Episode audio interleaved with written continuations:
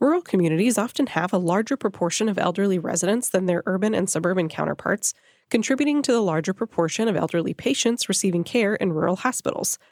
They are also less likely to have access to support at home, adequate resources, and other factors to take care of themselves after they leave. So, how do rural hospitals provide excellent elder care that overcomes the challenges and meets the needs of its vulnerable patients?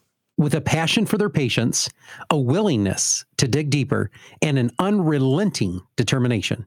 I'm Rachel Lott. And I'm JJ Hodshire. And this is Rural Health Rising.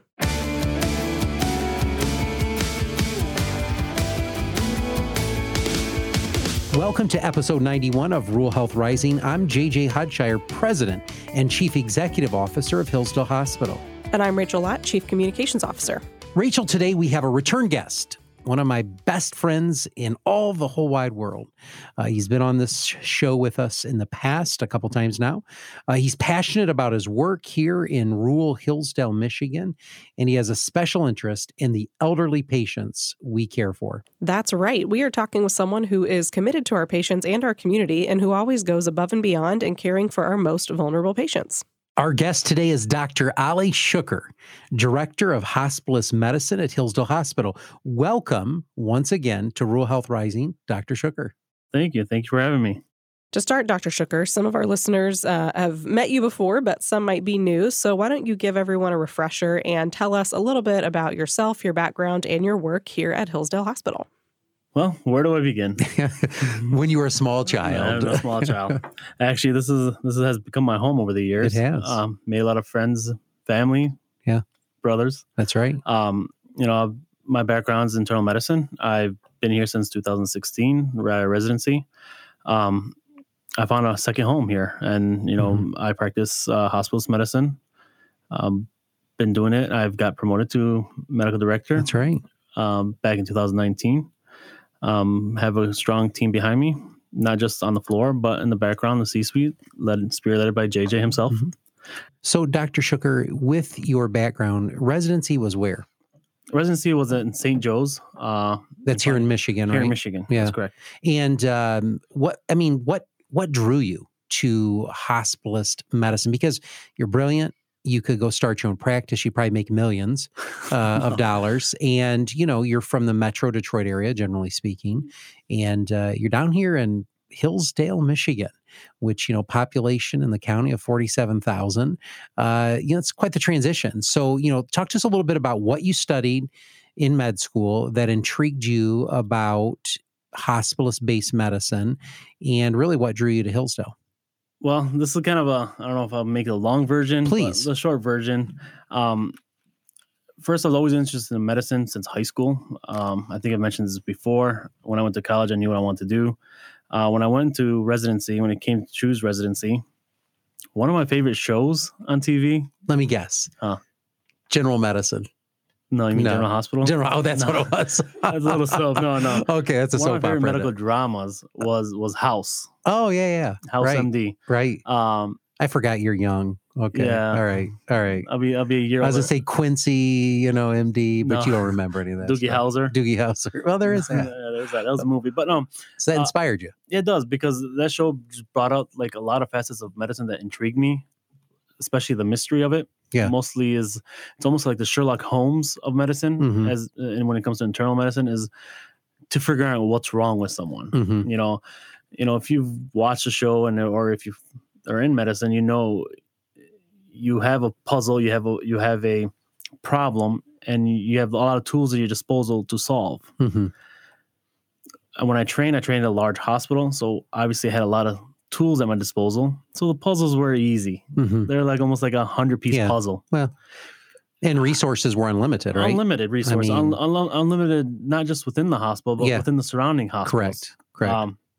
but when I came to Hillsdale, I'm more of someone that likes the hard puzzles. Yeah. The ones that you have to fix upside down type. Not that I ever have. Well, Mm, that's here at Hillsdale, though, for your patient population. exa- High acuity, high acuity. very sick. Many of them not uh, receiving medical Mhm. care, you know, timely or annually. Mhm. Uh, initially, be- prior to me starting, well, when I did started, specialty services were were not as abundant as you find in other other areas. Mhm. Um, so figuring out issues and problems took a lot more. hmm The the complexity just kind of went up higher. Yeah. Um. So, and that that that that intrigues me. That that's that's Yeah. my Kind of your sweet spot, isn't it? why I get up in the morning. Yeah. Type- Well, we're going to talk about that in a minute. Um, but I want to ask you hospitalist medicine. Mhm. Um, someone who may be listening to this goes, What is that? Uh, could you explain the model? And you were here, were you here? Were you here when we transitioned, or did you come after we'd already made the transition? I came, uh, I think, three, uh, two and a half years after the, after the fir- transition. So, talk to us about what a hospitalist is, what you do, Mhm. and why they're important. So hospitalist medicines, you know, usually they're they're physicians and providers trained in either family medicine or internal medicine. I myself being internal medicine, we are the primary care within the hospital. Right. Previous model to I guess um, the medical system in America was if a patient was admitted to Doctor So and So, when he was admitted to the hospital, their doctor that they see in the outpatient setting will round on them in the hospital. You know that left room for the doctors, you know, rushing through examinations or you know you know seeing patients late led to prolonged hospitalization stays so Mhm. you know the model came up why don't we just have a physician dedicated in the hospital just to care for hospitalized patients i.e hospitalist medicine Mhm. um, Mhm, mhm. so we, we we treat and diagnose and manage multifaceted of patients um, from all disciplinaries Yeah. um, so we kind of we're like the quarterbacks when it comes to the hospital of directing care Yep. throughout the hospital for Yeah. the patient. Right. Coordinating that care um, in many cases you in rural communities you serve as a pulmonologist Yeah. infectious disease you know i mean there there is Yeah, you that wear- responsibility. you wear many hats. Now we're blessed because here we have a pretty you know robust continuum of care. But in rural communities you really don't see a lot of what we're able to offer. Not at all. I mean in some some a lot of communities you know they don't even have a hospitalist right uh floors Correct. you know they stay in the er as They a do. as a freestanding er Yeah, you're right. you know so right um tell that to someone that's not in america that this happens in america they'd be Yeah, quite surprised they would be because yeah you know when everybody thinks about medicine american medicine they think it's you know state of the art well, it's notch glamorized and you And know all have TV drama. tv drama um Yeah. so there's a certain expectations but in reality that's not always the case Yeah, absolutely. So you know, hospitalist, uh, you know, the the guy solving the puzzle. Um, that's a little bit about you know your profession. But what I want to know, uh, Ian, we've asked you this question before, and we always start with a why. Mhm. And I really want to know, as a person, what motivates you. You know, what gets you up out of bed in the morning to cause you to do the things that you do. Now, I want to put a side note here. Sure. The types of things that you do are beyond medicine, you know, mm-hmm. and and uh, the fact that two summers ago, uh, without anybody knowing, you go down to the local basketball court and you replace the hoops Mhm. uh, in the nets, and you jump up on your beautiful Cadillac Escalade, uh, which I would have never have done, but anyway, and you uh, you know put in, I would have got a ladder, and you put in, you know, the the nets, and uh, for you know a poor community that means a lot. So I, I know the types of things that you do. You even visit our patients when you're not working Mhm. if they're transferred um, but i want to know what causes that to stir in your heart? What's what what motivates you to do those things? You know i don't want to sound like a cliche but it's really to make a difference to you know not necessarily of in medicine but to make an impact on someone's life because uh, growing up i've had a lot of people make impact on my life that i remember by Mhm. Yeah. i always want to be that to someone else Yeah. you know not necessarily through medicine but through anything anything Life. that i do Yeah. life in general Yeah. it's that way when people say you know they mention or mention my name it's mentioned in good standing Mhm. um you know what, what do we leave behind this world when we're, we're gone hmm we leave our name and our legacy yeah it's true um and what and you what do you do with all your talents and all your um things that are handed to or made in this life is kind of what Yeah. you're judged by Yeah. um not that i care what i've judged but i want to be seen as someone that's a positive impact Yeah. not just to my community but to everybody around me Well, you certainly are, and your impact here at Hillsdale Hospital, you know, and your contribution has allowed you to serve as a medical director, where you do a great job uh, providing twenty four seven care to our patients Mhm. and directing that care. Obviously, you don't provide it yourself Yeah. twenty four hours a day, but you do provide it, you know, but probably eighteen hours a day. Uh, and when you're here, you're on point. It's seven days. It's very you know intense um, and you're also assisting us in the emergency department um, where you can and you're also going onto our skilled nursing facility and you're responding to codes and you know it's a significant amount of work but let me let's segue into something very specific. You know we serve an elderly population in this community Mhm. and i want you to talk to me a little bit about what role the hospitalist plays in giving care to elderly patients and from your perspective what is that experience like Well, this actually subject is pretty pretty broad to me, meaning, you know, as I mentioned, I've trained in a tertiary facility um, in residency. It didn't really impact me until I got out here to realize elder care, uh, that our elderly population, how underserved they are, um, especially in the rural settings.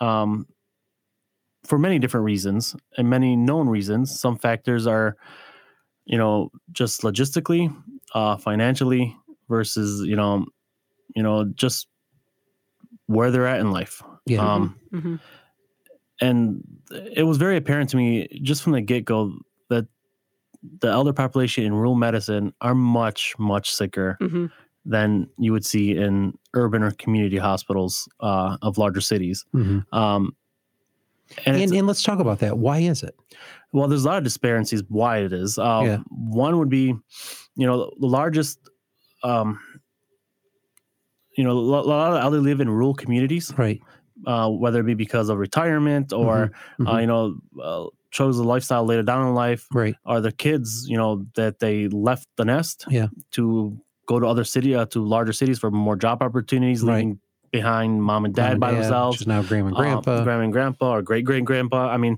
I've seen a lot of centennials, a lot, a lot of patients of older age. I've seen quite a few in the hundreds here in this area. I mean, they live a lot, lot longer. Uh, they're not they're not dealing with the due stress of city life, not at all Uh, not at all. But they do definitely have their own problems. Yeah. uh, that are very unique. Um, the the elderly live in rural communities tend to be more below well more below the poverty line than the elderly of the same age in the cities. hmm Um, they don't have the, the the resources or access to the resources that they they would if they were to live in the large cities, Mhm. and they don't have um, the know-how or that they that they don't know that what things they have for them to offer. Mhm. They're very isolated, Mhm. uh, secluded, and they tend to do poor when it comes to their medical health. Yeah.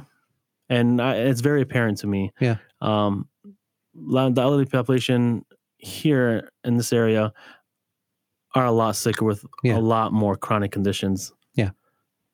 you know, and it. I know we're gonna probably talk about this later. I know I, I feel where this conversation is going, and it's a conversation I've always wanted to have. And I, I usually have a lot of these conversations with with family members or even patients themselves that come to Mhm. the hospital Mhm. when I propose certain things for them, and you know, asking them how to better their environment, better their overall health Yeah. that they knew not of right. You know, and, and I think the challenge also when you look at rural communities, um, you know, we talk about poverty, uh, access to prescription. Yep. Yep. You know, that is a significant concern for our elderly, elderly population. In many cases, they are making decisions between paying the light bill and paying for the copay on the meds or on a even if- vital med. on a vital Mhm, med. You know, mhm. we know for a fact, and I've intervened in several cases personally where individuals couldn't afford their insulin costs. Mhm.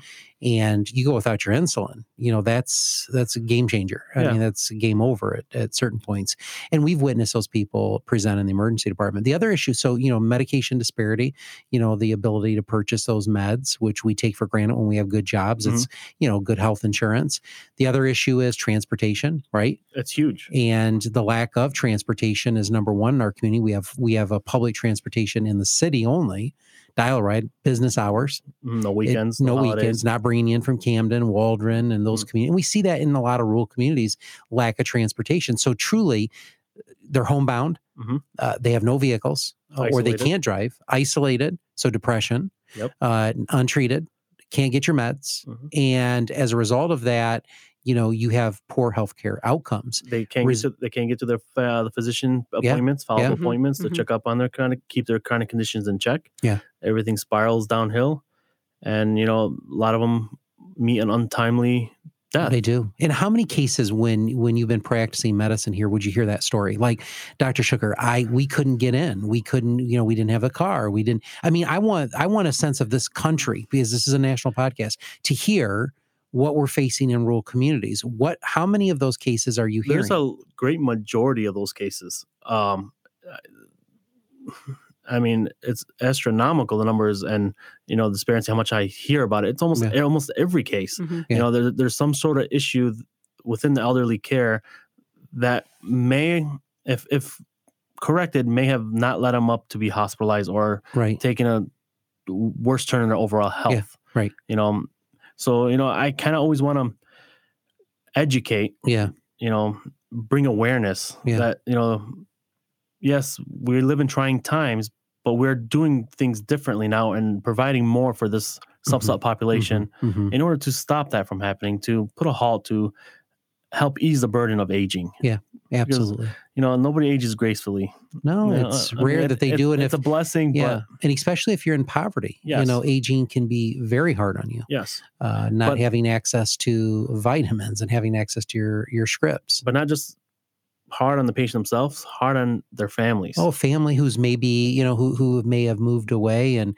they cannot get home to mom and dad or, uh, Or grandma and grandpa. or they're living with the grandma and grandpa and they can't take- Themselves. and they can't take care of them anymore correct, correct, because they themselves may have chronic, conditions. chronic conditions. So it's a Yeah, spiral effect. it it's, is. A, it's a vicious cycle. It is. Um, so you know, here at Hillsdale Hospital, we we want to bring awareness to try to help alleviate and you know guide better care for the elderly here, Yeah. the population we serve. yeah, and we're going to talk about that in just a minute. And I know that Rachel has a question that she wants to ask before we jump into too much of that.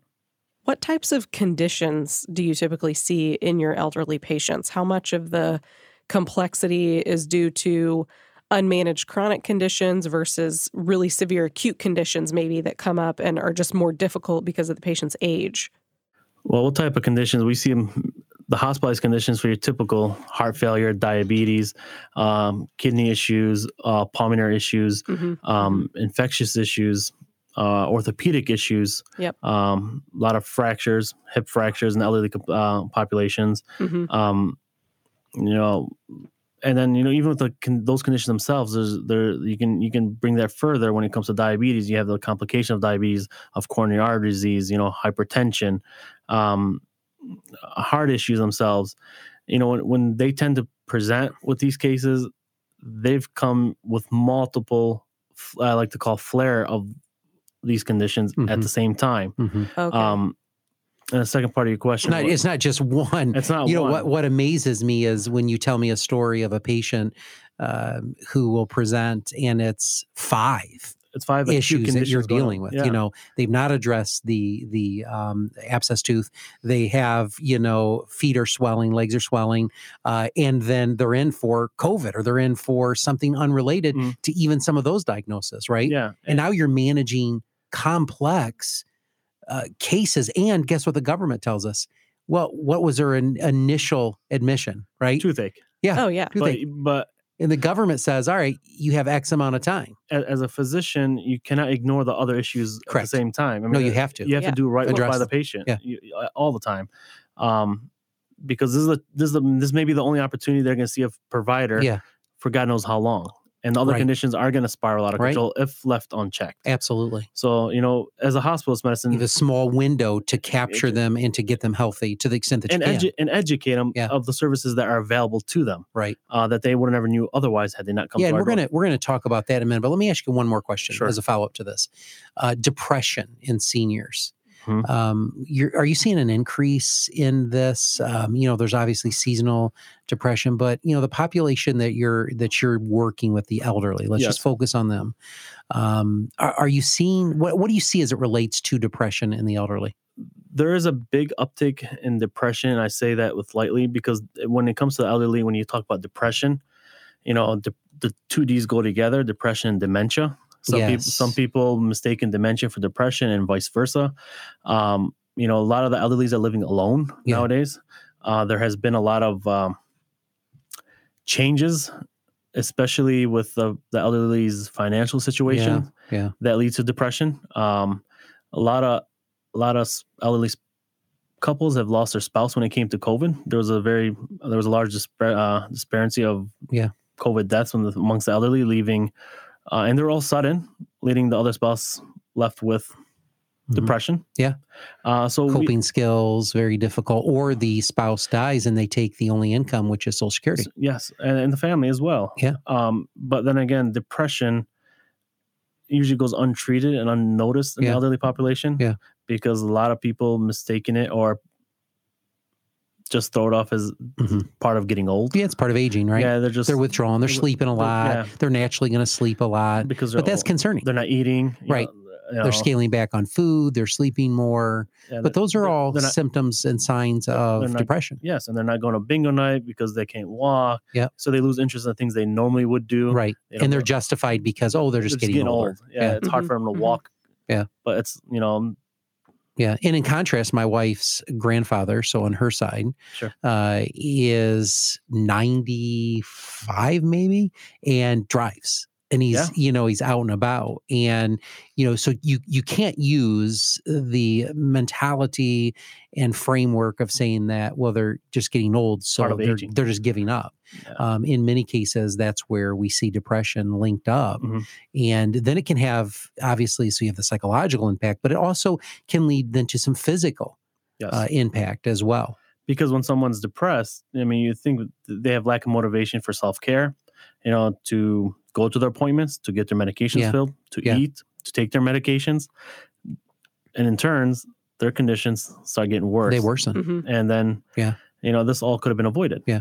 You mentioned something earlier. You said that patients uh, that live alone. All right, let's talk a little bit about that because that's a real threat in my mind to to our elderly uh, patients. Is that uh, they are living alone uh, and with little or no care, uh, and especially in rural communities where you know it's very difficult to get those services in rural communities. You know, Sure. even Meals on Wheels, Mhm. uh, very difficult. Uh, which you know, big cities they boast of you know being able to deliver food. You can you can call companies. Grubhub Yeah. right? You can you can there's that doesn't exist in Hillsdale. There's no Grubhub, uh, and so you know for the patients that you see that live alone, let's talk about them Sure. primarily with no family around. Mhm. Um, you've probably had to dance around some of these issues in your past, and I guess my question to you is: How is your care plan different for a patient who let's let's just take a, an example? They're in their 80s, they live alone, family lives in California, right? Mhm. Uh, she's widowed um, and she has some comorbid conditions. You notice some things aren't just right. How do you manage that with a family in California? Um, you know, when it comes to making decisions for their care, let's focus on that. So you- pretty much just described the majority of patients that Yeah. elderly patients we see because they fit in that same category. Yeah. Um, you know, they don't have family around. So when a patient comes in the hospital, you know, obviously I want to see what the mentation is. Usually they have some um, mental deficiencies. Mhm. You know, it could be because of the conditions they currently have. But you know, I always want to have family involved in their care. You know, I always ask which family members do I want to get involved. Right. You know, some some patients have m- multitude family members that are involved, and, and some a lot involved. uh, some a lot involved with different opinions. with all different opinions. With all different I've, I've had to work with you on some of those. yes, and, But and let's say that let's say the elderly patient that has no family or that live in California. How are you managing that? so I call California because I, I I have to do what's right with the patient. I I approach as if I'm treating my own grandmother or grandfather. Yes, which You I appreciate. I would want the doctor to call me, hey, grandma's in the hospital. You know, I haven't I haven't seen my grandma in, in months, right? And I get mm-hmm. a call, doctor telling me he's in the hospital. But then again, I'm asking them questions that I they probably wouldn't know. because they don't know what their baseline is, right? Exactly. So Yeah. and that- because that, that that that's challenging for a physician is I'm trying to treat something that may not be reversible hmm as if, you know, is this actually delirium? Is this dementia or is this depression? hmm You know, because delirium is most likely reversible, you know. So I'm trying to treat someone, Yeah. not knowing where the end line would be. Now, could this patient be uh no longer able to care for herself? Yeah. You know, she I can't send her home anymore. Right. It's not safe. It's for not to send- safe for it's her. not for- She's no one can take for. her. She's Yeah. a fall risk. She doesn't take her medication. Now we have to place this patient. Yeah. And this is the stuff let's let's preface this before you start talking about that Sure. this is the this is the stuff that is heavy on our minds as administrators and as you know care professionals Mhm. because this is the stuff that you don't see on tv this isn't the No. glamorous stuff these are the tough decisions we have to make which includes and not limited to even getting the courts involved Yes. so let's talk a little bit about that scenario carry it out for us So once the patient is deemed medically stable, which you know doesn't take too long. Yeah. You know we do we do a battery of tests um, to assure medical stability. But once you get medical stability and they're not mentally stable, they're not cognitively there, yeah they're deemed incapable of making medical decisions. Now we're gonna find out who's gonna make medical decisions for them because going Mhm, forward, mhm. any paper or legal document signed, you know, rendering treatment, not rendering treatment, discharge yeah has to be signed by by a competent individual. Yep. Patient's not competent. Now we we have a whole different issue on our hand. correct Is it going to be the courts? Is it going to be family members? Is it be is there someone? Is there a living will? You know, is, have they been? Is there a dual power of attorney? Is there a medical attorney? Um, medical appointed medical personnel? Yeah. You know, in many of these cases there's they- no poa there is there's none. there's no durable power of attorney there's no medical power of attorney So, you know, they teach us in med school and residency to do what's best interest of the patient. Yeah. But that doesn't, uh, but doesn't allow me to send anyone where I want to send them. Or No. so we have to wait. You know, at times we have to wait for a court appointed guardian, a court appointed guardianship. Yep. At times there's family members that would step up that are in the best interest of the patient. But then we look for facilities, you know, long term care facilities. But then you run into the, I've run into many issues where the patient cannot go home. Family members cannot take them to their home. However, they are the medical power of attorney. Patient has stated they do not want to be placed in a nursing home at, at all. And we're stuck in yeah you're stuck in the middle stuck in the middle. Okay, so what do we do? You know, there's no other choice. There's this big, you know, stigma about nursing homes. You know, I'm not going to stick mom in a nursing home, Right. but I don't want to take care of her. But mom can't take care of herself. Yeah. You know, but the being inside the hospital, living inside a hospital, is not the answer either. right What do we do? Right. You know, so we face these issues all the time, multiple times a week. numerous Um, too numerous to even count at times. you know and it's not and then at the end of it it's the patient that's sitting there waiting for anyone to make a decision for her or for him and i always, my heart always goes out for them because i know th- they're going to be placed in a nursing home they're going to live out the rest of their life not at their home right. Mhm. which would not be been a safe place to begin which in my opinion should have been there years prior hmm so Absolutely. um, you know, I always, you know, when I have elderly patients that come that I normally see that are cognitively intact, they're, they're still lucid, Mhm. they still make a decision. I always take the few minutes to talk to them about if they've had these tough conversations with their their their loved ones. Yeah. Have they had? Do they have a living will? Do, do they have they appointed a power, uh, durable durable medical uh, yeah. power of Power attorney? attorney.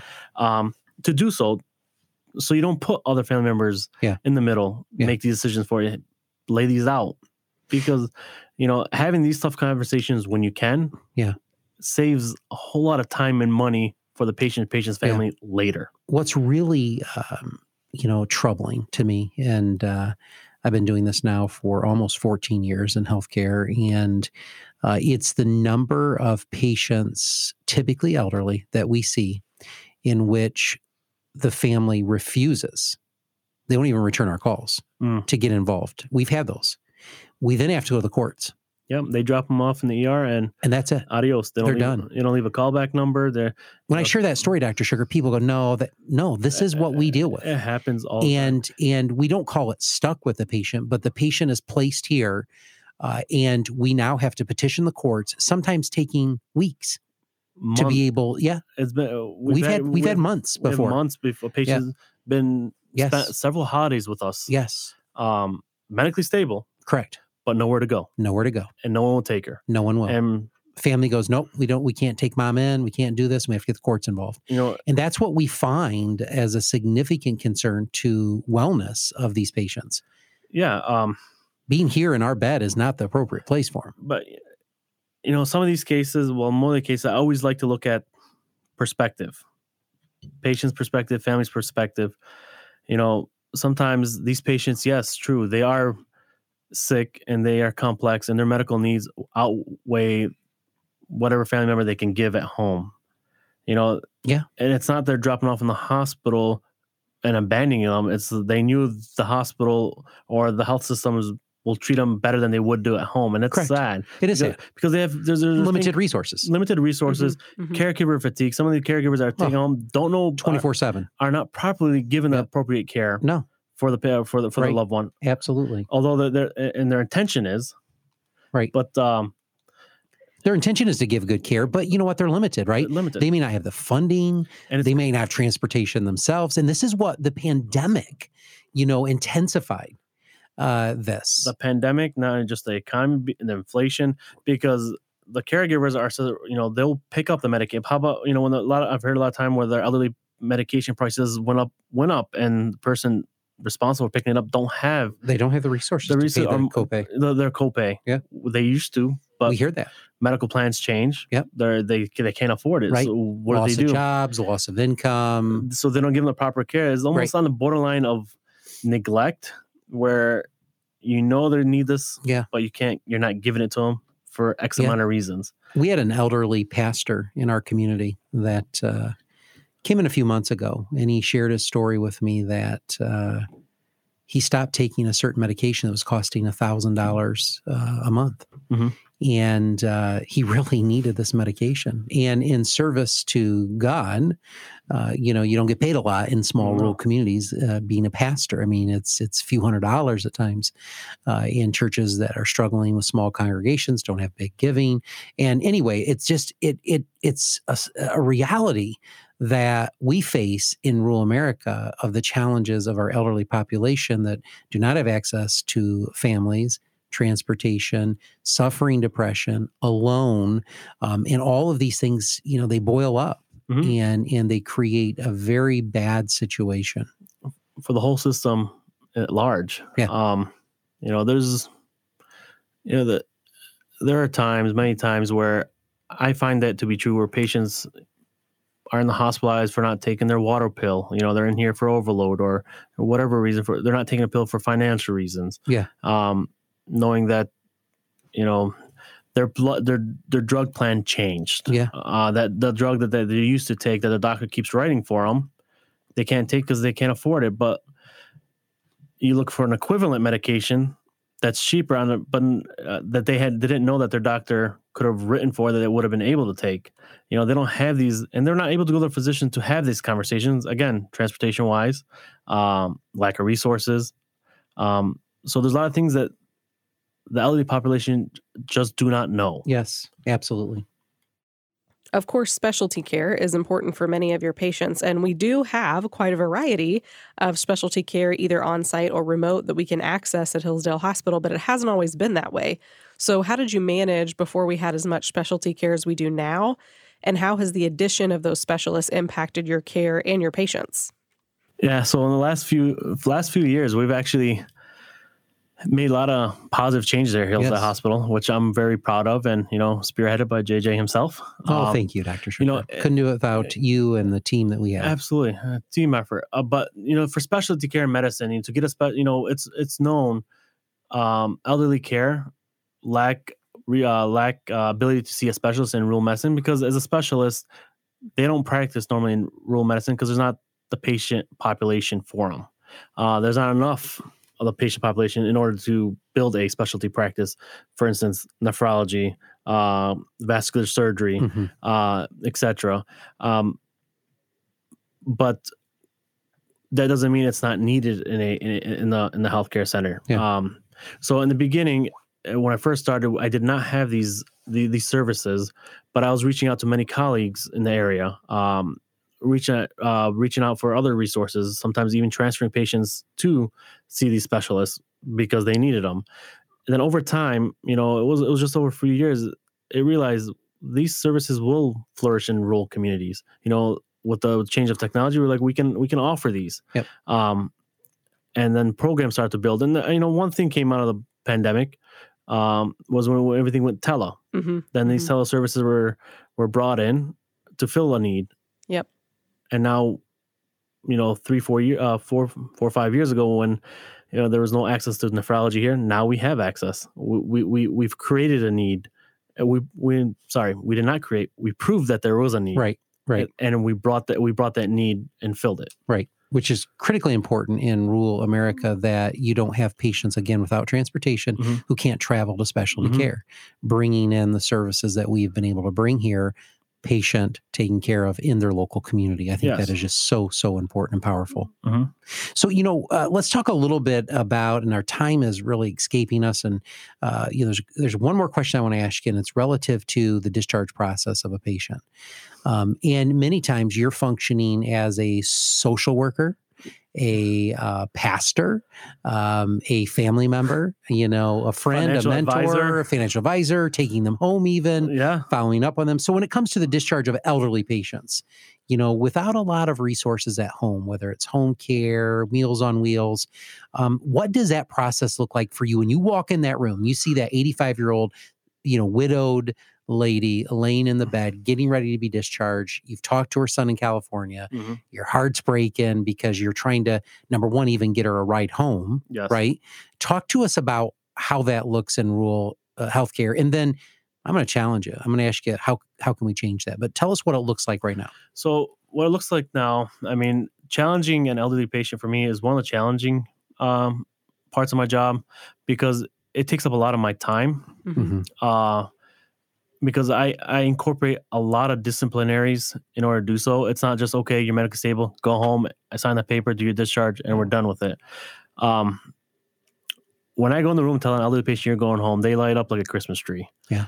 But I tell them I have it'll, it's gonna take me a few hours because I, there's a lot of lot of things I have to keep make sure are aligned in Mhm. order to do so.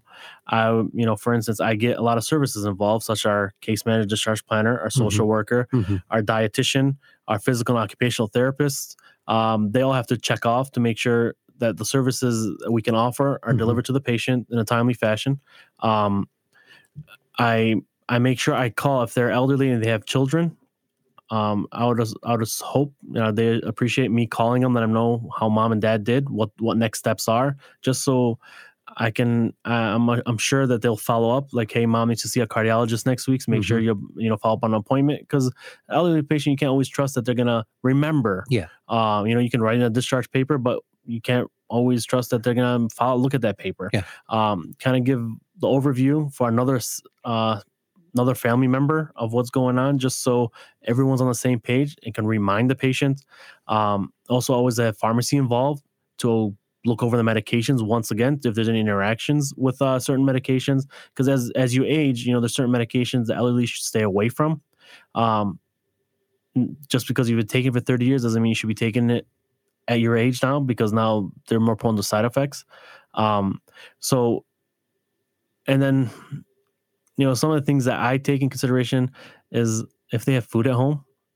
You know, if they got to take medications with food, when was last time they went grocery shopping? Yeah. Do they have the proper? Uh, um, you know, here in, in our area, we I always ask about their heating. You know, in rural medicine, some not everybody's um, privy to natural gas uh, heating. A lot of people use wood burning stoves. Uh, if they do, I ask if they have you know certain questions that I ask. Do they have enough wood for the wood last them for you know during the cold spell? Uh, who checks up on them? Um, you know, how are they going to get to the next appointment? Yeah. Because So when they tell you that they don't, can't get to the next point, what do you do? we try we try to reach out to you know see if i can get them placed in you know uh rehab facility or assisted living facility Yeah. if they meet criteria for i try to uh, give them any and all resources that they may benefit and have that they didn't know um try to explore all avenues but you know ultimately you know sometimes that doesn't always work for us you know patient ultimately goes back home and you know two three weeks later we're back to square one again.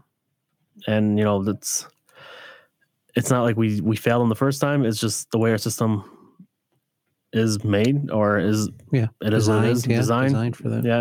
And you know this is one thing that needs to be looked at Mhm. further. If there's one thing that you wish you had a magic wand that you could wave as it relates to our elderly patients in terms of this social situation, what would it be? I mean, when you think about what you're discharging right now the number of patients that are going home?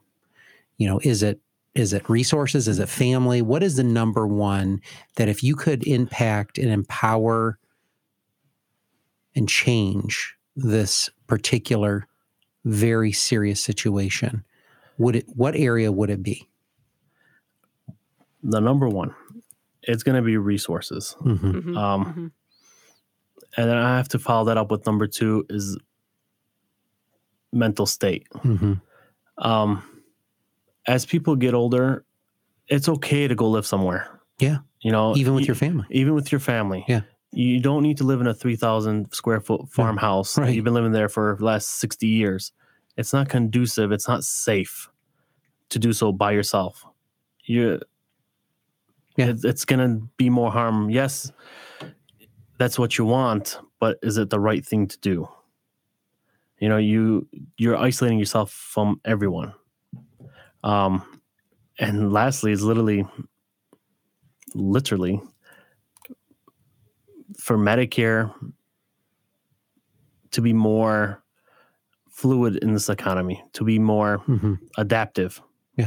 To this, And we didn't rehearse this. no, So it's not like you're uh, but but you're spot on. B- because it, it hurts me when I when I see patients that that worked all their lives, they're in retirement, they're they're there was they solely rely on Social Security. hmm They can't afford a meal or a simple medication. Yeah. it's like they went through all their lives, busted their behind, eh, but they can't afford a They medication can't. or the next. They don't know where their next meal's coming from. Yeah, it's uh it's a daunting, Yeah, and it's very daunting. and it's thought. getting worse. Yeah, the challenge has never been as real as it is today, Dr. Shuker, No. to empower, you know, families to check in on their loved ones, their elderly loved ones, their parents, their grandparents, and to, and to really understand that they could be the bridge to making sure that mom, dad, grandma, grandpa could live another four to five years um, if these things are detected early. What we know is, you know, early detection is early prevention. Mhm. And if we can detect something in, you know, in, in this population early on, it's not going to be as costly down the road. Uh, it won't result in them having to have rehab down the road potentially. It's really putting your eyes as a family member on your loved one, and I think that is so important. We we we have neglected and thought uh, that you know, well, it's it's mom's responsibility to take care of grandma, grandpa. Why isn't it yours? Yeah. So I, I I mentioned this to a group of colleagues one day. You know, we, we've had these conversations because you know when we talk about cases, it's always an elderly. I've got an elderly patient one time come in. It always starts, you know, um, the cool cases or whatnot. But one of my, I guess, one of my initiatives I'm gonna want to push for is declaring a day an elder day Yeah. called an elder. We have Mother's Day, we have Father's Day, we have Best Friends Day, you have Grandpa Grandpa Day, but I think we should have a day that's called Elder Day. hmm And that day should be dedicated to visiting an elder person in your family or friends and to see how they're doing, to to have these conversations with them, to connect to them. Because we go, you know, throughout our lives, you know, not really paying attention to them in general. You know, that elder elder day should be kind of constructed over, okay, you know, do you have your will to help them ask them these questions start these conversations with them and because not a lot of people would want to talk about the last days of their lives No, you know the last it's hard years to talk about, right? yeah nobody looks forward everybody's looking for the golden years but Yeah. we're all going that route we're Yeah. all you know hopefully we all have a smooth and Yeah. you know fun retirement Yeah. but as with everything everything comes to an end and it's how you end it you know you got to have these conversations now on how that Mhm. process is going right. to look That's right. Speaking of ending, hard to believe. Dr. Shuker, uh, the time with you has been invaluable. We appreciate your perspective. Uh, providing Absolutely. medicine in rural America is difficult.